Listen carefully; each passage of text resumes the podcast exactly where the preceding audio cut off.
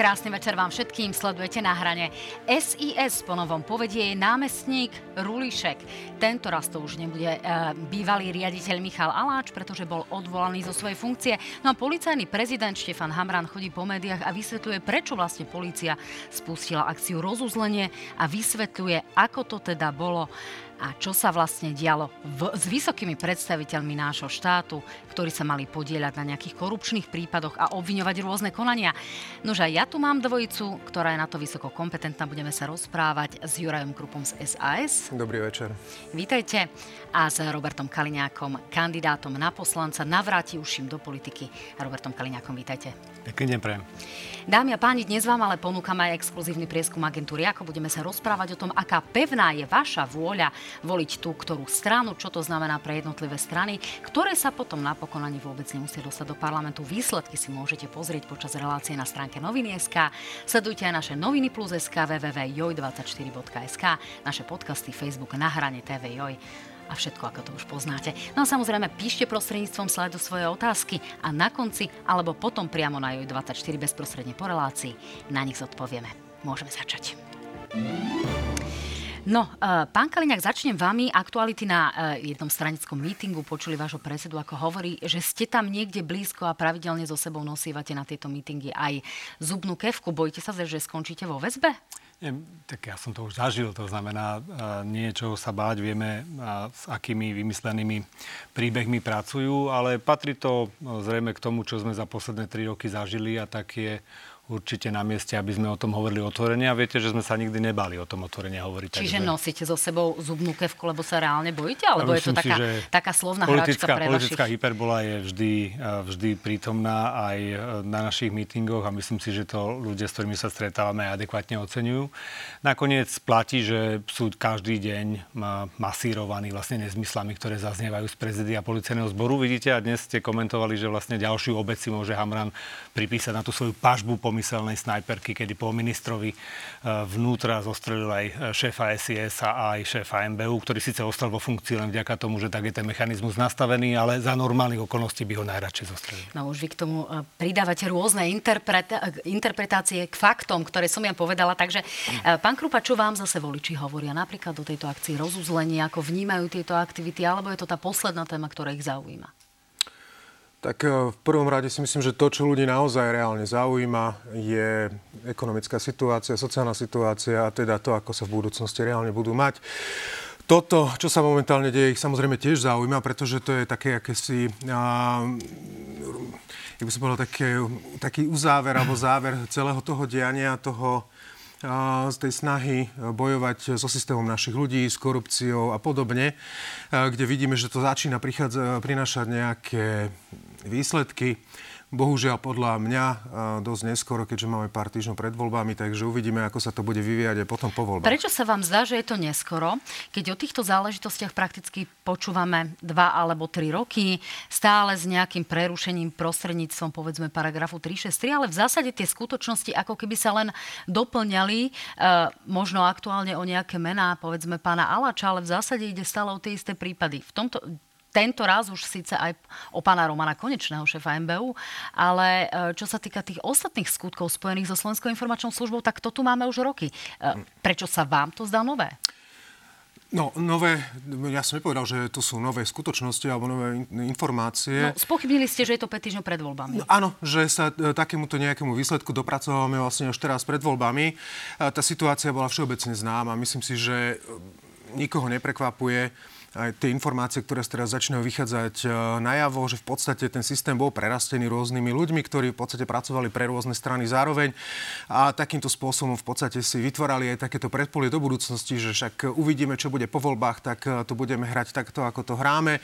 Čiže svojím spôsobom prihrávali aj na jednu, aj na druhú stranu, blokovali niektoré procesy, ktoré vlastne mali urýchlovať aj tie vyšetrovania, chránili určitých ľudí a tak ďalej. Čiže toto boli tie momenty, kedy samozrejme bolo ťažké sa cez toto nejakým spôsobom prepracovať. Ten, tá, taká tá očistá, alebo taký ten systém, ktorý sa tu snažíme teraz nejakým spôsobom nastaviť, prichádza podľa môjho názoru dosť neskoro a to ma aj mrzí. To ma aj mrzí, pretože celá situácia, ktorá bola, aj ktorá vznikla v podstate aj vznikom tejto koalície, tá chyba bola tá, že Siska pripadla Sme rodina. A keď si niektorí pamätníci možno spomenú, tak Saska bola tá, ktorá hovorila na začiatku volebného obdobia, že nechoďme do koalície zo Sme rodina, vyhneme sa tomu. A toto by sme tu možno teraz nemali, pretože to bola práve tá strana, ktorá svojím spôsobom blokovala veľa takýchto aktivít. No my samozrejme uvidíme, komu es í es prípadne po voľbách. A pán Kaliňák, vaša strana má zatiaľ najväčší predpoklad, aby rozdávala karty po voľbách. Väčšinou, alebo doteraz v histórii to tak bolo vždy, že premiérska strana mala zároveň Slovenskú informačnú službu, ale Republika už cez víkend prejavila otvorený záujem o silové rezorty, mimo iného aj o Slovenskú informačnú službu. V duchu tvorby novej koalície by ste boli ochotní v Smere prepustiť niekomu Slovenskú informačnú službu?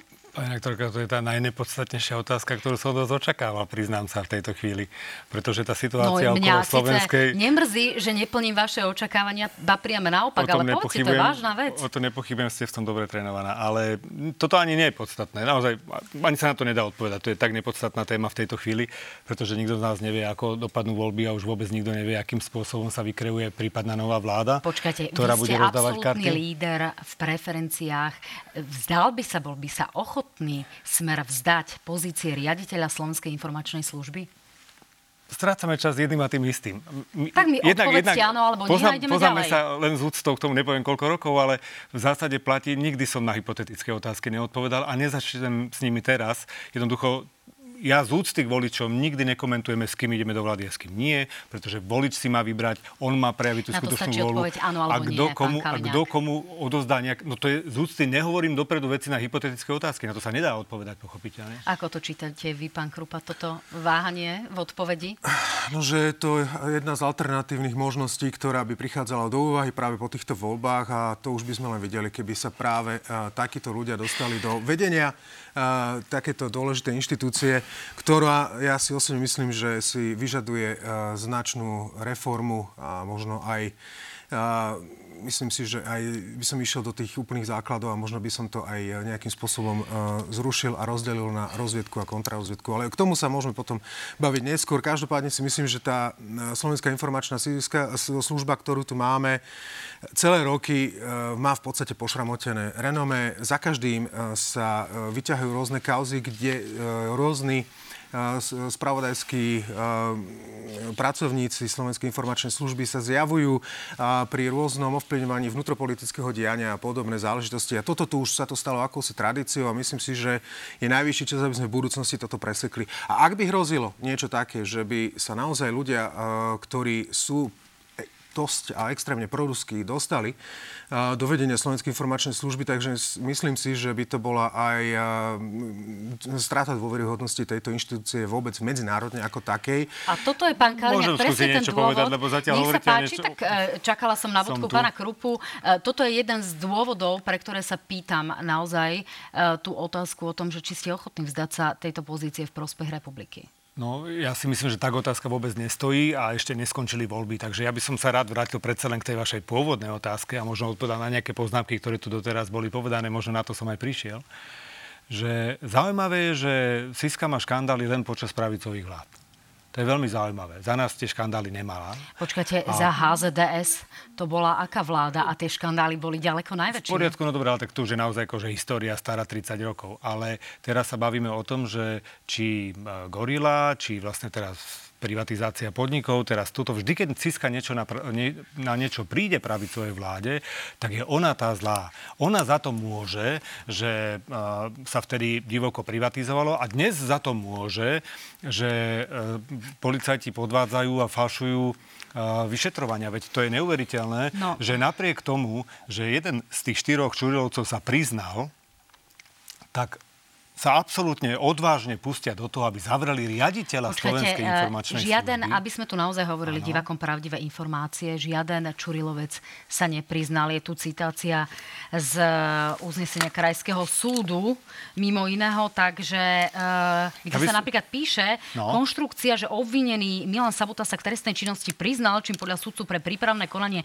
usvedčuje spoluobvinených, hoci hmm. z obsahu výpovede obvineného Sabotu vyplýva, že trestnú činnosť popiera priznáva len konanie, ktoré nepopierajú ani ostatní, to znamená vyhotovovanie uznesenia o začatí trestného ja stíhania. Si, ja ja doplním, som... že krajský súd dokonca hovorí, že je prospešná takáto ano, de- tak, debata, ako super. Viedli, takže ja by som, neviem, ja by som povedal, hovorím, čo sa týka prípade. Uznesenia o vznesení obvinenia mojej osobe, to je výpoveď pána Sabotu, každý si ju vyhodnotí sám, takže môžem aj ja prečítať. Čo sa týka uznesenia o vznesení obvinenia mojej osobe, k tomuto sa v plnej miere doznávam a vykonal som to tak, ako je uvedené v uznesení, teda v tom, voči ktorému dnes útočia. A k tej trestnej činnosti, o ktorej vy hovoríte, týmto by som chcel poprosiť tu prítomného vyšetrovateľa, a teda prokurátora, aby ma prepustil zo zadržania a moje stíhanie bolo vedené na slobode s tým, že sa dostavím na každé predvolanie a zabezpečím bla bla bla. Pretože, som, pretože plne spolupracujem pri objasnení tejto trestnej činnosti. Tak k čomu inému sa priznal, ako keď spolupracuje pri objasnení tejto trestnej činnosti, z ktorej je obvinený? Pani rektorka, môžete tisíckrát vyložiť inak to, ako to povedal. On sa priznal, zároveň, tomu hovorí to aj jeho advokát, a, a zároveň, čiže tu naozaj sa nemusíme sporiť musí, o detaily. Ja len sekundu. To musím dávať e, naozaj na pravú mieru, no, nech sa páči. To nie je na pravú mieru. Vy hovoríte stranu advokáta a ja hovorím stranu výpovede. To nie je práva miera, to nie je žiadne objektívne zhodnotenie situácie. Objektívnym zhodnotením situácie je človek, ktorý hral v tejto hre, ktorý sa volá pán Demeter, ktorý sa priznal a ktorý je právoplatne odsúdený za krivú výpoveď spôsobené práve touto partiou. Čiže máte voči sebe dva právoplatné rozsudky a to, čo citujete, je rozsudok o tom, že ich neberie do väzby. No, to a je, keď sme pri tom, teda už ten rozsudok je váš obľúbený. Uh, to je váš obľúbený. Iba dopoviem, aby ste mi mohli odpovedať. Nech sa páči a vráťme sa k Slovenskej informačnej keď, službe, lebo toto keď, je naozaj odbočka. No len to nie je ktorá... odbočka. Na Slovenskú informačnú službu zaútočili práve kvôli tomuto. Ak teda máme k dispozícii ten rozsudok Krajského súdu, o ktorom radi hovoríte, prečo to vo výroku nie je napísané? Prečo vo výroku nie je napísané? Nakoniec, prečo ten krajský súd ako najvyššia inštancia v tomto prípade sa nerozhodol zrušiť to trestné stíhanie? No lebo nemôže také niečo robiť a nemôže to konštatovať. Takže vychádzate len z jedného odôvodnenia, nie výrokovej časti, len odôvodnenia, no, ktoré samozrejme radi používajú. Právnická, právnická no, debata, máme štyridsať minút Vy, a naozaj... Voči tomu odôvodneniu máte právoplatný rozsudok o tom, že podvádzali a že človek bol usvedčený z krivej výpovede. Ak dovolíte, to, čo sa týka akcie rozuzlenie z pohľadu možno aj verejnosti, je dosť vážnejšie. Pán, pán Krupa, ako vy vnímate tieto argumenty pána Kaliňáka a sú podľa vás presvedčivé, alebo dobre. Sa tu rozprávame o menej dôležitých veciach a možno je naozaj dôležitejšie vrátiť sa k tej Slovenskej informačnej službe? Službe, lebo to sú škandalózne informácie. Toto sú samozrejme informácie zo spisov a z vyšetrovaní práve Čurilovcov, ktorí zhodou okolností celé toto vyšetrovanie NAKY a tak ďalej viedlo k tomu, že odkryli to zákulisie, pretože sa ich snažili zastaviť, pošpiniť a takto odstaviť z celého procesu. Tým pádom vlastne by sa takýmto spôsobom tie vyšetrovania um, pozastavili, respektíve by sa odsunuli nabok. Trvalo by to oveľa dlhšie, podľa mňa aj ďal, možno, že ďalšie volebné obdobie, kým by sme našli ďalších ľudí, ktorí by boli ochotní a odhodlaní do niečoho takéhoto ísť a tak ďalej, lebo ak by sa podarilo týchto vyšetrovateľov zastrašiť, tak by sme sa dostali naozaj do komplikovanej situácie. Ja si len dovolím, tuto, tuto mám zoznam a trestne stíhaných verejných činiteľov a vládnych nominantov strany Smer a, a es en es. A ja tu len vymenujem niekoľkých, ako Dušan Kováčik, Dobroslav Trnka. Dušan Kováčik nebol náš nominant, ďalej. A, Peter Hraško, Robert... nominant? No. Peter Hraško, Robert Krajmer, Bernard Slobodník. Pravicovými vládami. Prosím vás pekne. Vy sa obhaj, vy obhajujete dokonca aj pána Aláča, ktorý bol nominant Sme rodina, no, ktorá práve, síce tvrdí, že... Ale vy ste ale poplňovali odsúdenia právoplatný rozsudok. Napríklad v prípade Dušana Kováčika. Vieme, že váš pán stranický predseda chodíval na tie súdy. No, uh, takže sa k nemu hlásite. Presne, toto sú všetko ľudia, ktorí sa... Ku každému, kto je nespravodlivo stíhaný a ku ktorému dvadsaťpäť rozhodnutí ústavného súdu povedalo, že tu boli porušené ich práva. A ja sa iba k jednej veci vrátim. Slovenská informačná služba má jediný a hlavný dôvod. Je to orgán na ochranu ústavy v každom Počkejte, jednom štáte. Počkajte, vy spokojujete rozsudok vo vzťahu k Dušanovi Kováčikovi? Ja ako právnik hovorím, že ho urobila sudkyňa, ktorá bola zaujatá a neohlásila svoju zaujatosť. To znamená, že ten rozsudok nemôže byť zákonný. To je jasné už z tejto veci. Pán Krupa, a k tomu sa môžeme vrátiť. A kto rozhodoval na najvyššom súde, skúsme sa opýtať, dobre? Či vy viete veľmi dobre, najznámejší strýko Senát. Takže vráťme sa k tomu. Ak Samozrejme, že je nezákonný, ale ešte raz. Slovenská informačná služba má na starosti na Slovensku, a to pán Krupa mi určite odpovie, predovšetkým ochranu ústavnosti. A ak dvadsať, dvadsaťpäť krát povie ústavný súd, že boli porušené práva, tak samozrejme sa tam niečo deje zle. A na to vyprodukovala správu. A len kvôli tej správe, kde povedala, že sú falšované trestné stíhania, čo potvrdzujú pravidelne naposledy špecializovaný trestný súd, povedal, že predložila polícia sfalšovaný, respektíve zdeformovaný dokument a že na základe toho samozrejme to, čo je napísané v liste Čurilovcov a keď si to vypočujete, niečo úplne iné. Koľko chcete dôkazov o tom, že falšujú dôkazy? Veď no, tento na druhej strane proti tomu stojí aj list Ježiškovi a podobné záležitosti, ten je, ktoré ten ich usvedčuje. Ten ich usvedčuje, ktorých sme sa naozaj už stokrát dostali. Pán Krupa, vy ste chceli ešte dopovedať? Áno, je to taký jeden zaujímavý moment. Ja som tu sa snažil menovať tých ľudí, ktorí sú obvinení a značná časť z nich sa aj priznala k skutkom. A niektorí už boli aj odsúdení a ďalšie procesy prebiehajú. A je tu jeden moment, a to je to, že tu máte tých kajúcnikov, ktorých práve Smer takýmto spôsobom haní. A zaujímavé je, že títo kajúcnici sú ľudia, ktorí sa teda priznali k svojim skutkom a vy nespochybňujete, že tie skutky spáchali. Teda spáchali tú trestnú činnosť. A keď povedia, že ju spáchali spoločne s niekým iným, koho vy hájite, tak vtedy tvrdíte, že sa to nikdy tak nestalo. Takže tuto tá, tá rovnica jednoducho nesedí, ako, ako tak rád ho- hovoríte. No nie, lebo tuto má, má, sú to všetko ľudia, väčšina z týchto ľudí sú vaši nominanti, či je to tu pán Mako alebo pán Imrece, ja dokonca si určite spomínam, že vy ste dokonca pána Imreceho navrhoval na post ministra vnútra v roku dvetisícosemnásť, úplne keď ste... Nie, keď ste odka- bolo to aj medializované. Povedali a... ste na post ministra vnútra, ale nebudem vás opravovať. No, bolo, bolo to tam, akože bolo to namiesto, ste ho uprednostňovali pred uh, pani Sakovou. Uh, myslím si, že toto bolo celkom... Pána celkom... Imreceho? Áno, áno, to bolo celkom známe. Bolo to, diskutovalo sa o tom celkom uh, dlhšiu dobu a potom vidíme, ako z toho uh, vzýšlo. Čiže toto sú tie momenty, uh, kedy si človek potom povie, tak dobre, takže títo ľudia, ktorí boli nominanti, boli blízky uh, strane Smera, uh, spolupracovali s nimi, sa, uh, sa tu kajajú a teda uh, hovoria, že čo všetko spáchali. A s tým akože nemá problém Pán Smer, ale ako náhle... dvetisícsedemnásť povedia, povedali ten legendárny výrok o tom, že korupcia na najvyšších miestach nie je, stíhala by sa vtedy, keby tam bola. Viete, to znamená, že som to nepovedal, tam... ale, ale môžeme sa kľudne k tomu vrátiť. Tá otázka bola, že akých ministrov budem... Stíha, budeme stíhať ten ďalší rok a ja som povedal, povedzte mi nejakú vec, ktorú môžeme stíhať a keď ju budeme vedieť, tak ju stíhať budeme, ale o žiadnej neviem. Taký je skutočný výrok. To, že ho médiá samozrejme vždy skrátia, to už ja s tým ako nič nenarobím. No odpovedzte, či tá korupcia na najvyšších miestach bola alebo no, nie z vášho pohľadu. Keď ja len dokončím svoju otázku, súdov, ja len dokončím svoju otázku, pán Kaliňák. Keď tu naozaj vidíme rôzne dohody o vine a treste, áno, vidíme tu rôzne priznania, áno, tých ľudí, ktorí nemajú prečo povedať, že tú, áno, trestnú činnosť nepáchali a dokonca odovzdávajú ruksaky s dvestotisíc eurami a, a podobnými Iste. finančnými obnosmi, ktoré získali práve pri korupcii, tak asi tam tá Rád korupcia odpoviem. bola. Milím sa? Rád odpoviem. Tí, čo sa priznávajú, ja som tam videl tie osemsto eur a päťsto eur, takže tých môžeme vynechať. Dobre, tých, čo sa priznávajú, sú skutočne veľmi úzka skupina ľudí, ako je, sú všetci tí najznámejší kajúcnici, ako Mako, Slobodník a podobne, ktorí vytvorili naozaj skupinu, ktorá vlastne rabovala na Slovensku predovšetkým dé pé há. Mnohé iné veci, vydieranie podnikateľov a tak ďalej, ale predovšetkým dé pé há. Keď sa im na to prišlo, že to bolo v desiatkách miliónov eur, tak zrazu potom, tak buď poviete sedieť na tých pätnásť dvadsať rokov, alebo nám poviete niečo na politikov. Veď to je z tých nahrávok zrejme. Hej, je zrejme, že proste povedal jasne aj Imrece, že nikdy sa o Kiskovi nebavili na úrade vlády, nikdy, ale vo výpovedi hovorí, že sa samozrejme bavili. Čiže vždy ich manipulovali a tých dôkazov manipulácií strašne veľa a najnovšie bolo vždy práve ten problém, že špecializovaný trestný súd vychádzal dosť z takej prezumcie dôvery k orgánom činným v trestnom konaní, teda k polícii a k ú es pé, ale keď sme na to začali podrobne upozorňovať, keď sa zistilo, že úplatky vlastne neskončili u ľudí, ale našli sa niekde na anglickom účte a teraz sme zistili, že samotný pán predseda špecializovaného trestného súdu napísal, že keď si to vypočujem, nemôžem konštatovať to, čo ste napísali v uznesení a odmietol vziať väzby pána Štála, tak sa ukazuje, že naozaj oni zavádzali. A teda, že správa Slovenskej informačnej služby je pravdivá. Každé jedno slovo, ktoré sa tam hovorí, potvrdzujú nahrávky, sú šialené.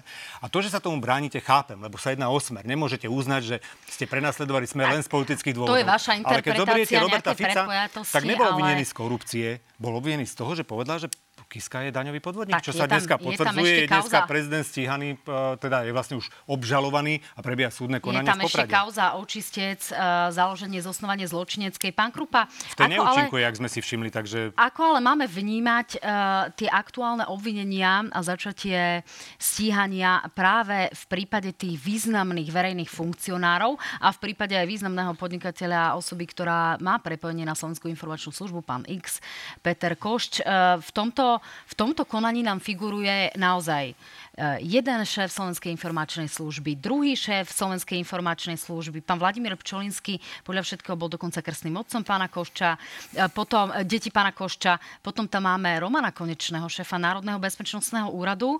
No a v tom uznesení sa dokonca na strane sedem píše: Peter Košč ako najvyššie postavený člen skupiny majúci v skupine rozhodovaciu a riadiacu právomoc v súčinnosti s členmi skupiny Pčolinským a Aláčom využijúcich postavenie v štruktúrach es í es v hierarchickej štruktúre skupiny oprávnenia voči magistrovi Martinovi Ciriakovi a ďalším doposiaľ nestotožnením nižšie postaveným členom skupiny zabezpečil, že es í es nielen cieľene vyhľadávala, ale aj vytvárala nepravdivé kompromitujúce informácie týkajúce sa činnosti a osôb kooperujúcich v pracovnej skupine Očistec. Pán Kaliňák, toto vyzerá, že je naozaj mimoriadne závažná záležitosť, ktorá hovorí o tom, že tu na objednávku Slovenská informačná služba vytvárala nejaké legendy nielen pre pána Káľavského, ale napríklad aj možno z obchodných Dobre. dôvodov pre pána Konečného. Pozrite sa, uh, lož má krátke nohy a práve preto im to vlastne všetko začalo zlyhávať ešte skôr, ako by chceli. Oni si proste vymysleli, dostali tzv. To politické pekseso a rozhodli sa, že musia zničiť Smer. Veď teda, veci, pán podstate, Kaliňák, poďme to je, k tomuto. To, to je veľmi k veci, pani redaktorka, pretože už v roku dvetisícdvadsať napísal pán Repa, že teda zločineckú skupinu Smer treba stíhať a treba vytvoriť zločineckú skupinu.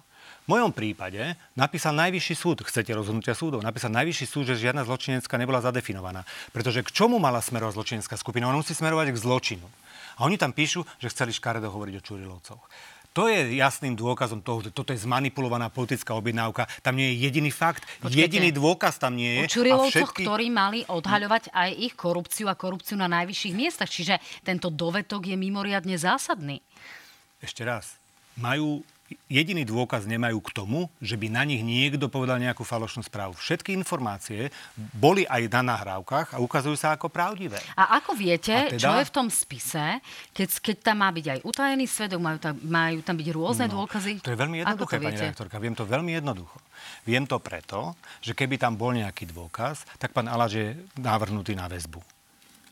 Chápete? Nič neurobili. Urobili len demonštratívny zákrok. Navyše pán Hamran klamal v priamom prenose. Ja som vám ten dôkaz priniesol, aby sme teda, aj vám ho tu chcem odozdať, aby ste ho videli, že to robili nejakí úplne iní policajti, že oni nerobili na sebe. Ja len dopoviem, pán Kaliňák, že pán, Kal- pán Aláč neskončil vo väzbe asi preto, lebo nebolo tam nejaké kol- kolúzne konanie, jasné. útekový dôvod, mm-hmm. alebo pokračovanie v trestnej činnosti. Pokračovanie jasné. v trestnej činnosti sa asi... Nie, o tom rozhoduje súd, pani redaktorka. Však oni to ani na ten súd nemali odvádzať. Potom debakli, čo dostali pri Tiborovi Gašparovi, kde skonštatovali, že predložili súdu sfalšované dôkazy. Ale obvinený je stále, nie iba vo väzbe. Veď isté, lebo to má v rukách Hamran. To má v rukách Hamran. A to takisto skončilo, lebo to je absolútna blbosť. Čiže ovplyvňoval pán Hamran aj dvoch prokurátorov, ktorí sa za to Pozrite postavili? Sa. No tak už potom sa nepostavili, pretože nenavrhli Tibora dať do väzby, pretože zistili, že polícia podvádza. Pozrite sa, tuto je jedno uznesenie, ja vám ho môžem tuto kľudne ukázať. A pozrite sa, kto je pod ním podpísaný. To je tá zaujímavá skupina, ktorá sa spolčila na to, aby škaredo rozprávali o Čurilovcoch. Je tam podpísaný Ďurka? Je tam podpísaný vyšetrovateľ Ďurka. Ten Ďurka, ktorý je obvinený, zrazu vyšetruje sám seba tých, ktorí na nich pracujú. A zaujímavé z toho Tiborovho spisu ešte jedna veľmi, prečo nám ho nechceli ukázať, už to chápem, je to, že vlastne, pozrite sa, najzávažnejšia vec, pre túto fotku mali s Tibor, túto, túto fotku, tam má veľmi úzke prepojenie s týmto, pretože základ je tento. Táto fotka mala rozhodnúť Tiborovej väzbe. Viete, čo to je? Blahoželanie k svadbe pána Páru a teda požiadal vyšetrovateľ spracovanie analýzy. Analýzu spracovali z videí, ktoré sme robili. Počkajte, ale to je len čas fotky, lebo tam vedľa je Norbert Böder. Mám taký pocit, no, po ľavej strane nie, na jednej fotke. No tu asi nie, tam budú viacere. Veď v poriadku, my sme tam boli všetci. A čo je najpodstatnejšie, viete, kto spracoval tú analýzu? Jan Čurila. To je prekvapujúce. Čiže robila to Banská Bystrica, alebo to robil Ďurka s Čurilom, pani redaktorka. Toto sú fakty, že Hamran na tlačovej konferencii hovorí, nie, to nie, to iní kolegovia z Bystrice Čiže to zobrali, aby, to aby to vyšetrili. Čistá s tým, politická že kauza, to... doteraz zneužívanie kauzy a samozrejme Odor z Čaputové naďalej kryjú, pretože presne to je o tom záreze na tej pážbe, že Hamran si už môže napísať, Šimka som odstrelil, Aláča som zostrelil, Konečného som zostrelil a ja neviem, koho zostrelia zajtra. Čiže možno zajtra zaútočia na súda, na prokurátoru. Že vyšetrovateľ, uvidíte. Ktorý je tu podpísaný, Vladislav Javorek, je tým, ktorý nevytváral toto uznesenie? No tak podľa tohto podpisu zjavne akože nie. Podobne ako je v tých nahrávkach, a to je ten denníček či list Ježiškovi, oni si mysleli, že tým listom Ježiška niečo zmenia. V skutočnosti sa priznali tým listom Ježiška k tomu, že to vyhotovali oni a nie ten, ktorý to podpísal. Myslím, že má Vy dobre volá. Viete, že tá interpretácia bola presne opačná. Pán Krupa, vy ste nám tu, ja som vám slúbila, že vás obudím, ak tu budete zaspávať, keďže už máme vysoký čas, tak nech sa páči, prehovorte. Toto sme Za, si potrebovali dovysvetliť s pánom Kaliňákom. Ja som veľmi pozorne počúval. Sedí vám a všetko, tak ako to hovorí pán Kaliňák? Jedna pravda stačí. Áno, pritom ma napadla úplne jedna logická, logický záver, a to je ten, že pán Kaliňák nám tu teraz ukazuje normálne, že spisy, a veci, ktoré sú a, čisto z vyšetrovania, znaky, čo znamená, že vy tam máte vlastne vašich ľudí, ktorí vám tie informácie vynášajú. A my sme sa... advokáti tam. Pán pod... Krupa, prosím, fakt demonstrujte, veď som povedal, že to ne, Tiborov ne, ne, ne. prípad, Tiborov spis, ktorý vám nechceli ukázať, som tam a... advokát a samozrejme so súhlasom klienta operovať, vám hovorím o tom, že na základe tejto fotky chceli dať za Tiborom štyridsaťosem moment. Hodín vo väzbe. Tak to sa to, zoberme si to, zoberme si to trošku ináč. Dobre. Ja, ste no. bývalý minister vnútra, a ste teraz nominant strany Smer, ano. Ste zároveň kandidát. Advok, áno, kandidát a ešte advokát, a, ktorý zastupuje vlastne a, nominantov... V tomto prípade Tibora Gašpara. V tomto prípade Tibora Gašpara a teda aj ďalších nominantov a kandidátov strany Smer, ano. Čo vlastne má znamenať, že ešte do toho je vlastne zakomponovaný aj... Zakomponovaný aj váš predseda, pán Fico, ktorý tiež ako keby sa podielal na fungovaní tej kancelárie a tiež sa hovorí no, o tom, že, že je vlastne vyplácaný, aha, takže vlastne vlastnú, ktorou, ktorý, ktorou, ktorá... On je odborník v ústavnom práve. Aha, takže áno, takže tam on si ako berie ďalšie peniaze a toto má byť akože ten systém toho, že tu má, títo ľudia majú teraz prísť a nastoliť, teraz sme, teraz sme nastoliť spravodlivosť. Takže ľudia, ktorí sami kandidujú, sami sa obhajujú, sami samozrejme pracujú so všetkými informáciami, tak... Pán Krupa, skúsim počuť, čo, čo, čo nie, toto nie je naozak banálna záležitosť, lebo ak by ste sa mali nanovo stať po štvrtýkrát ministrom vnútra, nakoľko bude pre ľudí dôveryhodné, že sa polícia bude uberať, ak vytvrdíte, že je teraz nesprávnym smerom orientovaná, tak potom tým správnym smerom pod vašim patronátom, keď vy ste skutočne advokátom, figurujete v týchto kauzách ako advokát, osoby, ktoré sú obvinené, sú spájané so Smerom. Mhm. Ako má mať Slovák istotu, že teda tu naozaj bude spravodlivosti učinené zadosť? No to bez pochyby bude. Keď si spomeniete, ja som vtedy raz slúbil, že nedotkneme sa vyšetrovacieho týmu NAKY a v zásade pán Kyselica, ktorý potom kandidoval za Olano, politik, vlastne tam ostal vo vedení toho týmu. Predtým tam bol ešte uh, jeden, jeden, uh, jeden vyšetrovateľ. Pani doktorka, my sme nezasahovali do, do vyšetrovania. Vy to viete veľmi dobre. A žiadne takéto politické kauzy sme proste nerealizovali. Počkajte, a navyše, ja to podstatné, neviem, neviem veľmi dobre. Ja to neviem, či podstatné, ste nezasahovali. Podstatné, takže lebo, to prosím nehovorte. Čo je, čo je podstatné, pretože ani za tri roky nás toho neobvinili, sa dohodneme. Dobre? Čiže čo, čo je veľmi dôležité, že nemajú žiadny dôkaz ani smerom k Tiborovi Gašparovi, ani smerom ku mňa, ani k nikomu inému. Faktom je jediné. Nie ministerstvo vnútra dozoruje trestné konanie, ale prokuratúra. A v tomto prípade aj prokuratúrovi je naďalej to celé dokumentovať. My len hovoríme, že v tomto prípade máte dvadsaťpäť rozhodnutí ústavného súdu, ktoré zásadne ignorujete. V mojom prípade, aj v prípade doktora Paru, povedal najvyšší súd, že bolo nedôvodné konanie. Robili ste si s tým ťažkú hlavu? Nie. Bránite len Čurilovcov. A prečo bránite Čurilovcov? Pozrite, lebo lebo pracujú na Smere a snažíte sa, a snažíte sa, ale sedel tu Hamran. Čiže snažíte sa samozrejme len bojovať so Smerom, to samozrejme ja chápem, je to, je to absolútne uh, vec, ktorú môžete robiť. Len vysvetľujem, že tá lož má krátke nohy. A ten čas pomaly prichádza, keď tie rozsudky pribúdajú. Aj v mojom prípade dva rozsudky, ktoré zrušili e, obžalobu a podobne. Nie tri šesť tri, pani doktorka, ako ste sa snažili naznačiť ironicky, ale najvyšší súd zrušil tú obžalobu. To znamená, tu je veľmi dôležité vedieť, že nehovoríte úplne pravdu. N- nie ste v tomto smere úplne objektívni, ja to nevyčítam, je to v poriadku, môžete, Nemáme samozrejme. Nemáme najmenší dôvod poškodzovať Smera, brániť niekoho, kto nemá pravdu, že citujete obhajcu tej druhej strany, tak ja sa k tomu len tak vyjadrujem. Áno, tu som vám povedal, že Hamran povedal, že to Čurilovci nevyšetrovali. A teraz som vám preukázal uznesenie, ktorý podpísal pán Ďurka. A tu som ukázal, že spracovanie týchto dôležitých operatívnych informácií, ktoré mali zničiť Tibora Gašpara a poslať ho do väzby, vlastne spracoval pán Čurila. Tak z koho si robí pán Hamran srandu? No. Len preto, že má takú bezmedznú podporu, môže klamať každý boží deň stokrát, veď tá lož nakoniec sa ukáže. Len jediná vec je, a to má pán Krupa pravdu, blížia sa voľby. Len kvôli tomu to robia, kvôli ničomu inému. A hovorím, dneska jeden, zajtra druhý. My nevieme, či no, zajtra nepôjdu Krupa na súd alebo na prokuratúru. Čo potom budete robiť, keď tie akcie budú pokračovať voči ďalším ako čistokrvná pomsta, ako nič iné? Tak vy sa síce zaštiťujete aj um, výsledkami, s ktorými prichádza ústavný súd. Na druhej strane je tu viac ako dvadsať rozsudkov a týchto dohôd, ktoré sme spomínali, takže naozaj raz, informujeme vyváženie. osem, osem eurové a nedostanete sa k číslu väčšiemu ako tri. No tak, je tam pani Wittenbergerová a mnohí významní predstavitelia. No, pán Krupa, poďme ale ďalej. Áno, vy ste, ja vidím, že je veľmi dlhý, ale mám vy ste ho nedočítali. Ale... Ľudí, ako, áno, to nebudem čítať, ten, ten zoznam je naozaj. Pán Krupa, poďme ďalej, poďme k tej Slovenskej informačnej službe, pretože... Uh, Tie podozrenia sú veľmi vážne, napriek tomu, že zatiaľ samozrejme musí aj prokurátor ustať e, to dôkazné bremeno, ale je, ide tu aj o istú dôveryhodnosť Slovenskej informačnej služby. E, ako to má vnímať, povedzme, zahraničie, ktoré sa s nami prirodzene delí o nejaké informácie, ktoré teraz počúva, že povedzme Slovenská informačná služba krivila informácie vo vzťahu ku Kaľavskému, aby ho Bosna a Hercegovina nevydala, krivila... podľa toho uznesenia informácie vo vzťahu k Národnému bezpečnostnému úradu, to znamená, aby tam Rozumiem. dostali dva ľudia zlý posudok. Ja to vysvetľujem pre ľudí iba. Čiže aké sú tie informácie zatiaľ, hoci zatiaľ nemáme samozrejme verdikt súdu? Je ťažko o tomto hovoriť. Bavíme sa o tom, že keď už teda nejaké informácie sú, tak buď sú to nejaké šumy, alebo sú to utajované informácie, čiže nedá sa o nich hovoriť úplne ľahko a otvorene. Každopádne myslím si, že renome Slovenskej informačnej služby ako také je naštrbené, ale nemyslím si, že to je, teraz sa to stalo touto aktivitou a teda a tým obvinením posledného riaditeľa Slovenskej informačnej služby, pána Aláča. Boli tam v minulosti určité momenty, kedy tá Slovenská informačná služba nebola vnímaná úplne dokonale. Bolo to dokonca aj za obdobia vlády Smeru. Ja si spomínam dokonca, keď, keď tu boli nejaké aktivity, alebo napríklad únos Vietnamca, keď pán Šafárik a sa prišiel na verejnosť urobiť svoju jedinú nejakú tlačovú konferenciu, kde vysvetľoval, že vlastne to bolo také pamätné, že Nemci sú vlastne akože dobrí, lebo robia dobré auta, napríklad Mercedesy. A takto vysvetľoval tú kauzu, to bolo celkom, celkom zaujímavé. A viem, mám informácie, že aj vtedy, keďže to bolo v rukách Slovenskej národnej strany, tak veľkú dôveru medzinárodných, alebo teda našich partnerov a spojencov nepožívala táto informačná služba.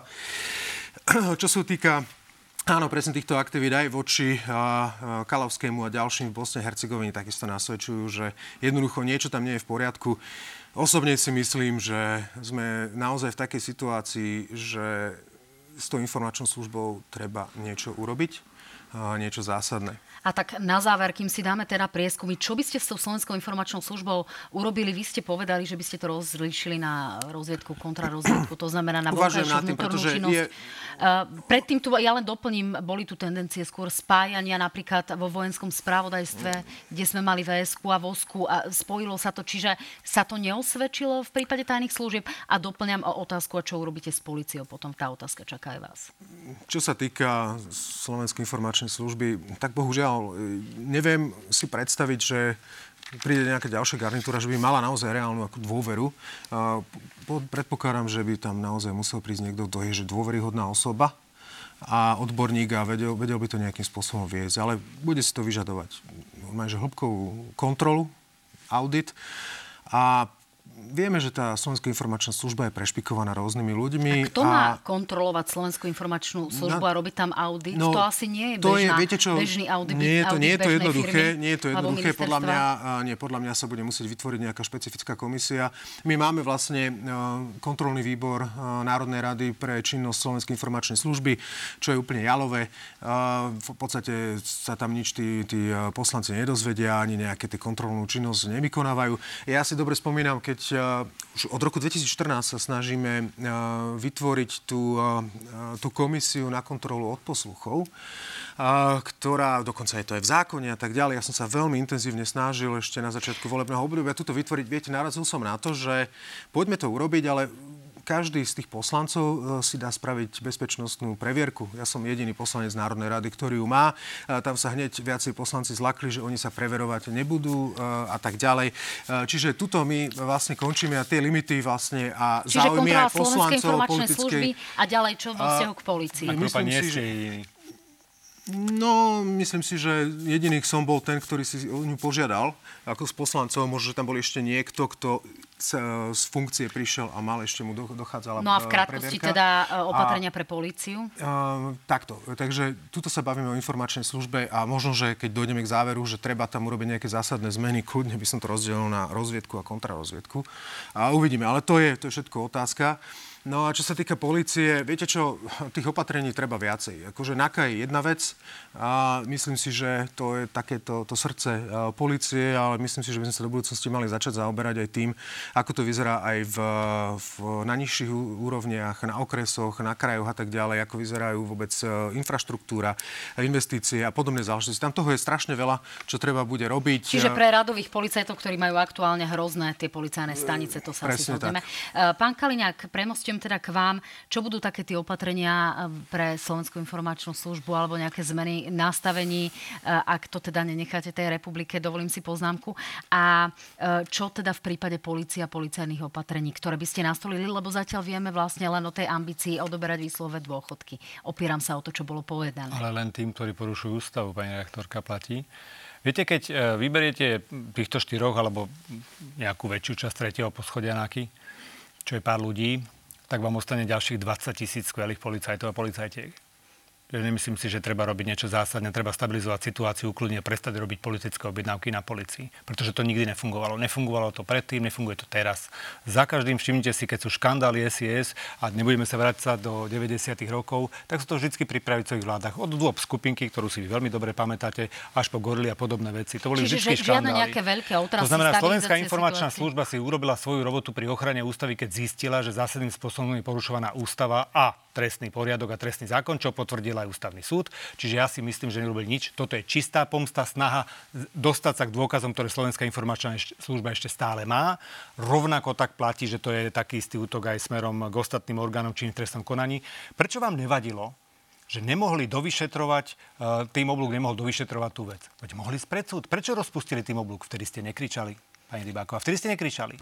Keď uh, bol zakaz, keď zakázal politik... Je to politik, otvorenie novej témy, politik, ale ja vám len našepkám, že v tejto situácii sa tu téma, preukázali... To je presne táto téma. Sa Oni... tu objavili prepojenia medzi osobami s, napríklad s tým oblu, oblúga Slovenskej informačnej služby. Veď sa, veď sa veľmi dobre vie, že pán Košč, jeho brat, tuším, dokonca na Slovenskej informačnej službe pracoval, pochádza z bezpečnostného prostredia. Ano, to ako ja keď sa mala... opýtate, že či nejaký SBSkár pozná nejakého policajta. No však veď všetci SBSkári sú bývalí policajti. Áno, ja som mala na mysli skôr, uh, skôr iný typ vzťahu, ktorý bol medzi oblúkom. To už je vymyslená vec, ktorá už je doplnená, ktorá už je doplnená. To je presne tá rozprávka, ku ktorej neexistuje dôkaz. A keď si pozriete dvadsať svedkov a zistíte, že svedkami sú Čurila, Ďurka a oni sami žiadnych svedkov nemajú.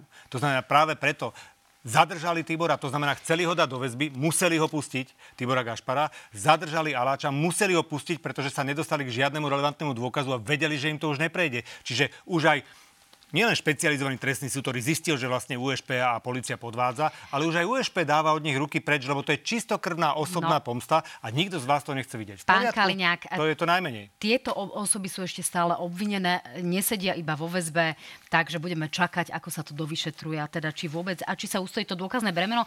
Páni, poďme teda k tej druhej voľby, ktorú sme, voľbe, ktorú sme sľúbili našim divákom, tak nech sa páči, keď sa pozrieme na taký rebríček, ktorá strana je pre vašich voličov druhou voľbou, to znamená tú, ktorú by volili hneď, keby ich teda sklamala tá pôvodná strana. Kandidátom číslo jeden je pre voličov práve Sloboda a Solidarita, deväť celá osem percenta, ale je to pokles oproti prvému augustovému meraniu, ale zase v prípade Smeru je to rast na úroveň deväť celá sedem percenta, čiže ste pre tých voličov priateľnejší, nasleduje Progresívne Slovensko a napríklad Slovenská národná strana. Ja si teraz poprosím aj ďalšie grafy. Ukážeme si napríklad pevnosť volebného rozhodnutia jednotlivých strán. Keď sa pozrieme na to, akú pevnú voličskú základňu majú jednotlivé strany, tak Smer je ochotných e, definitívne voliť šesťdesiatpäť percent voličov. Vidíme ten postupný pokles. Menej presvedčivých a presvedčených voličov má napríklad koalícia Oľano. E, ak sa pozrieme na vás, Sloboda a Solidarita má vlastne len každého štvrtého voliča definitívne presvedčeného voliť vašu stranu. Pravdepodobne ale nezmení rozhodnutie ďalšia polovica vašich voličov. Smerodina tu má najmenej pevných voličov a keď sa na to pozrieme opačne, to znamená, ktoré strany sú v najväčšom ohrození a majú najmenšie to jadro, ktoré je ochotné uh, voliť ich, tak uh, na otázku som veľmi náchylný voliť inú stranu odpovedá som veľmi náchylný voliť inú stranu.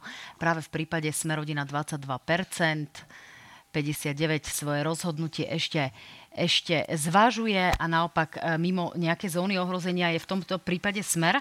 No a poďme sa na to pozrieť, kto má vlastne ešte aj v takej tabuľke, ktorá by bola možno, že jednoduchšie čitateľná pre divákom v takom zozname. Najväčší podiel pevne rozhodnutých voličov má teda Smer šesťdesiatpäť percent, Oľano päťdesiatosem percent, es en es päťdesiatdva percent, Republika päťdesiat percent, no a potom menej ako päťdesiat percent rozhodnutých definitívne má pé es, Kresťansko-demokratické hnutie, Hlas, es a es, Demokrati a devätnásť percent na Smerodina. No a poďme si ukázať napríklad práve fluktujúcich voličov, tak tých má najviac práve Smerodina, následuje Hlas, každý piaty volič, es a es.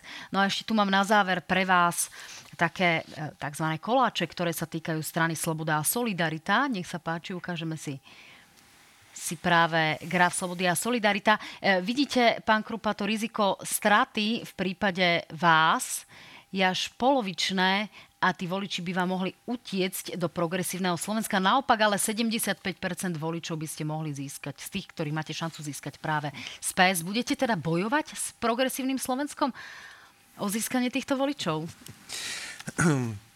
Kampaň a teda voľby sú súťaž, ale nie je to boj na život a na smrť. Ohrozujú vás tak, že sa bojíte o účasť v parlamente? Myslím si, že nie. A ako tie čísla, aj to, čo sme mali v tom prvom slajde, teda, že tá, tá druhá voľba, tak tu vedieme už dlhšiu dobu, čiže ten potenciál je tam veľký. A myslím si, že to celkom, celkom aj reflektuje situáciu, v ktorej sme.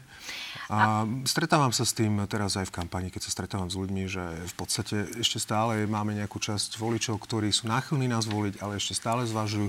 Čiže je to na nás a musíme v tom finále samozrejme... Úplne zabrať. Na záver, a teda aj pre pána Kaliňáka, voliči Smeru, ukážeme si ten koláč, by ako druhú voľbu najčastejšie uvádzali napríklad es en es, dvadsaťpäť percent vašich voličov Hlas, dvadsaťjeden percent na Republiku, sedemnásť percent. Aký je to výsledok a obávate sa o stratu hlasov? Alebo naopak snažíte sa, a teraz to poviem naozaj pejoratívne, vykradnúť trošku stranu Hlas?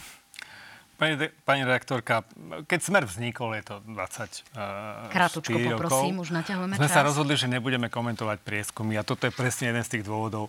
To je taký recept z kuchárskej knihy, ktorý nikto neuvarí. Aj práve preto sa nedá predpokladať. Naozaj to treba nechať pre ľudí. Každá strana si robí svoju volebnú kampaň, prezentuje svoje názory. My hovoríme úplne jasne, kde stojíme. Všetky naše kroky v ekonomickej oblasti, pretože to je pravda, to je najväčší problém. Jasne definujeme a každý si môže slobodne vybrať. A my nemáme právo, nikto z nás, aby sme diktovali voličom, koho majú voliť, už pretože sú končiť, dostatočne múdri. A povieme si o tom aj o chvíľku na joj dvadsaťštyri, kde budete, bude, budete mať vlastne ešte niekoľko minút. Pán Krupa, ale ďakujem pekne, že ste tu boli pre divákov Jojky. Pekný večer. Ďakujem, príjemný večer. Pán Kaliňák, ďakujem aj vám. Ďakujem aj ja a dúfam, že Slovan vyhral. Dámy a páni, nevieme síce, či Slovan vyhral, ale v každom prípade ďakujeme pekne, že ste nás sledovali. O chvíľku sme na joj dvadsaťštyri s odpovediami na vaše otázky. Veľmi sa na vás teším.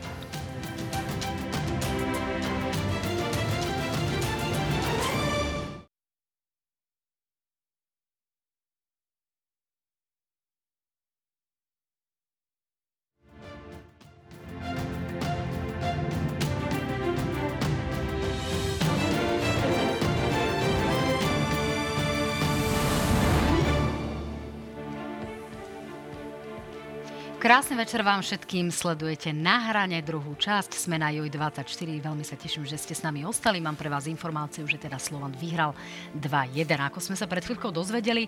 No páni, poďme teda na naše divácké otázky, máme približne dvanásť minút, Samuel sa pýta, pán Kaliňák, už priznávate, že korupcia na najvyšších miestach predsa len bola, keďže už sú do očí bijúce dôkazy? Ďakujem. Nepriznávam, lebo som to nikdy nepovedal pánovi, ako sa volá prvým menom?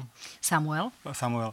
Problém je v tom, že bola inak položená otázka a v tomto prípade ani v týchto prípadoch nie sú tí ľudia priamo obvinení z korupcie a až bude vlastne nejakým spôsobom dokončený nejaký trestný čin a rozhodnutie právoplatné súdu, tak sa o tom môžeme baviť. Zatiaľ za tri roky žiadnu vec neurobili a najväčšia kauza Smeru, ktorú malo byť mýto, dokonca táto vláda predlžila a podpísala.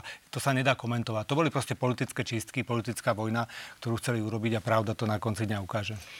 No, otázka pre oboch. Čo hovoríte na vulgárne správanie sa Igora Matoviča voči pánovi Bielikovi? Pýta sa Janka. Mám ja začať? Môžete. Čo už na ne povedať? Poznám ho a myslím si, že to je skôr spôsob, samozrejme, že to je to, ako sa správa, je to u neho bežné, ale samozrejme je to aj súčasť nejakého marketingu a takto sa trošku akože dostáva do popredia aj v médiách. Pán Kaliňák? Čakal by som od novinárskej obce, že sa o trochu viacej zastanú. To je prvá výtka smerom novinárom. A druhá vec je, že Saska ho donesla do politiky a myslím si, že keď z politiky náhodou odíde, že voliči mu nedajú dostatok hlasov, aby v politike bol, tá politika sa zásadným spôsobom ukľudní a bude o mnoho korektnejšia, možno ako dnes sme mali korektnú reláciu s pánom Krupom. No, Igor Matovič odišiel z tej Sasky po troch mesiacoch a vy ste tam teda vstúpili, tuším, desať rokov po, po jeho odchode, ak sa nemýlim, tak ste sa ja tam vlastne ani nestihli, ja to nevyčítam jemu. Stretnúť. Áno, to si môžem vyčítať ja v určitých momentoch, ale myslím si, že som veľmi rýchlo pochopil, len trvalo niektoré momenty, boli ťažké chvíle a tak ďalej, kedy človek proste musel ro- urobiť to rozhodnutie, to rozhodnutie sa tvorilo. Aj na základe niektorých okolností dlhšie, ako som, ako by som chcel. No, Lucia sa pýta, pán Kaliňák, pán Krupa, mám otázku. Maďarsko má pravidelné územné nároky na Slovensko. Mali by sme preto žiadať vylúčenie Maďarska z vé štyri?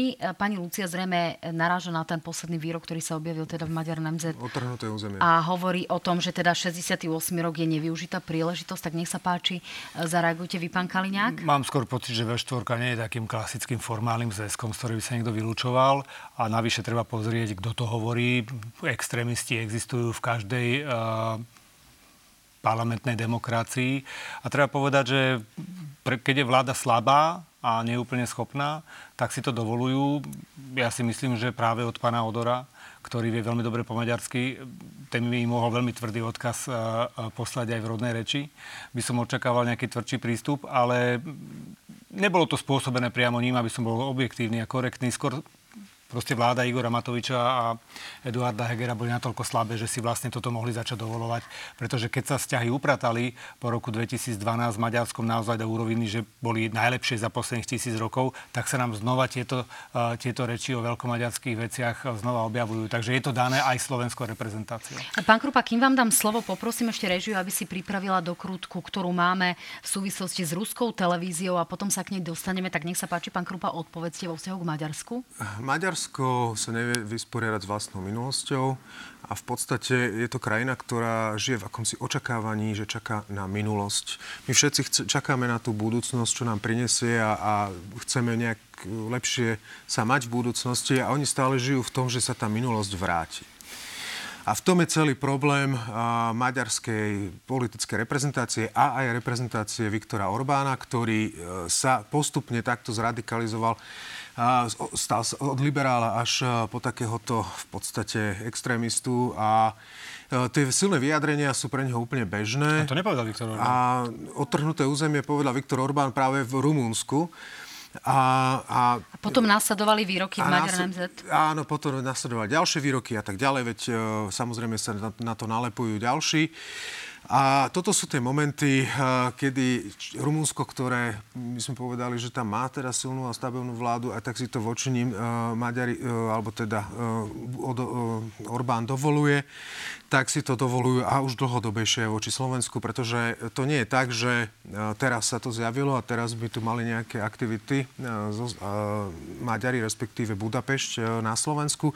Tie aktivity sú tu už dlhodobejšie a myslím si, že sme na to upozornili a práve to bol napríklad Napríklad náš minister Korčok, ktorý upozorňoval na niektoré aktivity, ktoré, ktoré potom aj Maďari zastavili, ako bol napríklad vytvorenie toho fondu, kde bolo štyristo miliónov eur na skupovanie pozemkov a teda pôdy v Slovenskej republike, čo sa nám podarilo zastaviť. Čiže tu sú konkrétne výsledky a to, že sú tu nejaké provokácie, všeobecne je Maďarsko vnímané v rámci Európskej únie ako za problémovú krajinu, respektíve jej vláda. Vidíte, že boli pozastavené eurofondy a myslím si, že Európska únia sa postupne učí narábať s takýmito problémovými krajinami a problémovými vládami a budeme musieť jedného dňa asi dospieť k nejakému systému, ako sa vysporiadavať s takýmito problémami krajiny, ktoré nedodržujú základné princípy, práva a hodnoty, neverím, na ktorých je EÚ postavená. Neverím úplne, čo počujem, pán Krupa, ale teda zare- zareagujem. Viete, keď sme boli my a nejaký maďarský úrad mi napísal list, ktorým sa snažil rozduchať nejaké vášne, my sme to veľmi moc nekomentovali, tak som použil krajského riaditeľa v Bratislave, ktorý sa volá Csaba Farago, napísal list veľmi jasne a v maďarskom jazyku a už bolo po probléme. Každý si dovoluje na to, kto je sladý. To je tak, prvá vec. Páči, to je prvá vec. Ukážme si, kto ne, si dovoluje napríklad na Slovensku. Keď hovoríte, že ste chceli krajiny zabrániť kupovanie pozemkov, prečo navrhujete vo svojom programe voľný predaj pôdy? To je priamo v kontrakt tomu, čo ste teraz Pretože povedali. Pretože to je v kontexte práve Európy. Čiže budú môcť Maďari slobodne kupovať pôdu? Európskej únie? Nie, nie, nie, nie. My sme tomuto zabránili a toto je aj pozastavené. Áno, samozrejme, pre Boha živého. Ale toto je, napríklad, viete o tom, že Maďarsko práve porušuje právo Európskej únie, že to nepovolujú iným krajinám. My sme pripravovali zákon, bol, mali sme pripravený zákon na princípe reciprocity, že v prípade, že by Maďari tento fond spustili a chceli by skupovať pôdu, tak sme ten zákon mali pripravený a išlo by to aj cez katastre a tak ďalej, kde by sa im to nepovolilo. Máme tu samozrejme iné problémy, ako je napríklad manevieska a podobne, čo sú občianske združenia, čo sú aj z, z hľadiska e, legislatívy a z, slovenského práva komplikácie a s tým si asi neporadíte ani vy. E, hoci kto, kto by chceli ísť podľa práva, tak by mal s tým problém. Každopádne Maďari pochopili, že by sa tu nepresadili s tým, čo chceli tu vyskúšať. No, faktom je, že sa už objavujú nejaké nákupy rôznych aj našich historických budov. To je to napokon, napokon o tom, o tom vplyve píše aj správa o hybridných hrozbách z dielne polície. Presne My si tak. teraz ukážeme krátky zostrih z jednej ruskej televízie, kde pôsobí taká v úvodzovkách hlasná truba Kremľa. Toto je Olga Skabajeva, najznámejšia moderátor a ona hovorí o mm, ruskom, ruskej veľmoci a o tom, že je potrebné si vziať späť Berlín a hovorí o vstupe do Paríža a my tam o chvíľku uvidíme, že prečo si naspäť nevziať aj Prahu. O chvíľku to už uvidíme. Je toto riziko? Je to niečo, čoho by sme sa mali báť? Takéto budovanie a podporovanie nálad? Ale veď toto v Rusku prebieha už naozaj minimálne dekádu, ak nie viac. A tieto, tieto rozduchávania vášne a tento nacionalizmus, ktorý je v podstate, to už je až, až, až fašizmus, ktorý, sa, ktorý vidíme v Rusku. A je samozrejme hrozbou, veď to vidíme na Ukrajine. A to, veď je to bez diskusie. Čiže tú hrozbu tu máme, máme tu aktivity e, Ruskej federácie, máme tu aktivity samozrejme aj, aj na Slovensku, ktoré sa snažia ovplyvňovať verejnú mienku a to už robia systematicky a dlhodobo. E, to, čo sme tu mali kedysi, že hrádzu proti extrémizmu, tak e, tá sa nejak bola prevalená práve tými dezinformáciami a na tej vlne tých dezinformácií sa tí, ktorí tú hrádzu chceli urobiť, teraz väzu a berú, e, berú Zareagujte teda, uh, pán Kaliňák, aj vy, ale krátko, lebo by som ešte rada použila dve otázky. Budem veľmi, budem veľmi krátky. Každý si dovolí na slabú vládu a my sme mali slabú vládu a po Čiže voľbách... Čiže toto je o vláde, nie o krajine, podľa vás. Je o tom, že či ste dostatočne Takže silní na to, Praha, aby, ste mali také, aby ste mali také vzťahy, ktoré jednoducho... Ale nebudeme sa venovať nejakému výkriku nejakého nevýznamného človeka. Dobre, bavíme sa o tom, pre chvíľku sme hovorili o Maďaroch. Použila čiže, som nie úplne nevýznamnú čiže... osobu, takže práve to, to je taká jedna z tých, z tých šíriteľiek propagandy. Viete, každá, každý štát na svojich extrémistov. Ešte raz, pokiaľ budete mať slabú vládu, budú si na vás dovolovať. To je celý problém toho, čo sme tu mali posledné tri roky. No, páni, ešte máme dve posledné otázky. Pán Krupa, Ukrajinu opustili milióny ľudí a medzi nimi bolo, Ukraj... bolo aj veľké množstvo alebo veľký počet lekárov a sestier. Trošku mi to tu lieta. Čo si urobili preto, aby ste ich odchytili a zamestnali na Slovensku? Pokiaľ viem, asi tridsať pediatrov už máme. Áno. Takže... A veľmi rada by som, ešte to spojím teda s poslednou otázkou, ako by ste riešili rómskú otázku? Dobre. Čo sa týka ukrajinských utečencov, tak my, bohužiaľ, sa nám nepodarilo prenastaviť systém. My tu máme veľmi komplikovaný systém príjmania práve či už utečencov, azylantov. Ten právny systém je veľmi komplikovaný. Aj všetky tie procesy, politicky to je veľmi citlivá záležitosť. Každopádne bol tu veľký záujem s týmito ľuďmi pracovať. To, čo ale my tu nemáme vybudované, je tie motivačné prostriedky, ktoré napríklad má vybudovaná Česká republika. Musíme to zrieť. Rýchliť, je to tak? Uh, áno, uh, my by sme samozrejme ich potrebovali, potrebovať ich budeme. Na jednej strane musíme pracovať na tom, aby tu mladí zostávali, na druhej strane budeme potrebovať aj týchto ľudí, uh, ktorí majú vzdelanie, majú skúsenosti. Pán Kaliňák, odpovedzte a spojme to potom Keď aj s tými Rómom a Rómami a potom jedna po začiatku uh, konfliktu vlastne na Ukrajine, lebo to je začiatok tohto konfliktu, hovoril o tom, že uh, naozaj vieme desaťtisíc Ukrajincov lepšie integrovať ako desaťtisíc uh, ľudí zo Severnej Afriky, tak som bol označený za rasistu, jedno z vašich našich poslankyň. Takže to sa mi strašne páči, že sa došlo na moje slova, ale druhá vec je, k tým Romom ste chceli počuť. My sme urobili jeden projekt, už sme potom boli neskôr odvolaní, poriadok, práca, vzdelanie, ktorý sme začali uplatňovať v Krompachoch a myslím si, že to je projekt, ktorý vie byť úspešný a vie tú vec riešiť. To, to, to je systematická záležitosť a musíte systémovo pracovať s tými Rómami a to hlavne od mladých detí. A tam potrebujete motivovať práve tých ľudí, aby ich poslali do škôl, aby mali nejakú perspektívu do budúcnosti, ale v jednou vetou sa to nedá, rómsky problém. Áno, budeme si čítať vaše programy, alebo vo vašom prípade aj počúvať pána Vajdu, ktorý vám načítal na podcasty. Ďakujem pekne, páni, ešte raz, že ste tu so mnou strávili takýto večer. Dobrú noc. Dobrú noc všetkým. Dámy a páni, ďakujem pekne, že ste s nami boli. Teším sa v útorkových analýzach na Hrane práve na vás. Dobrú noc.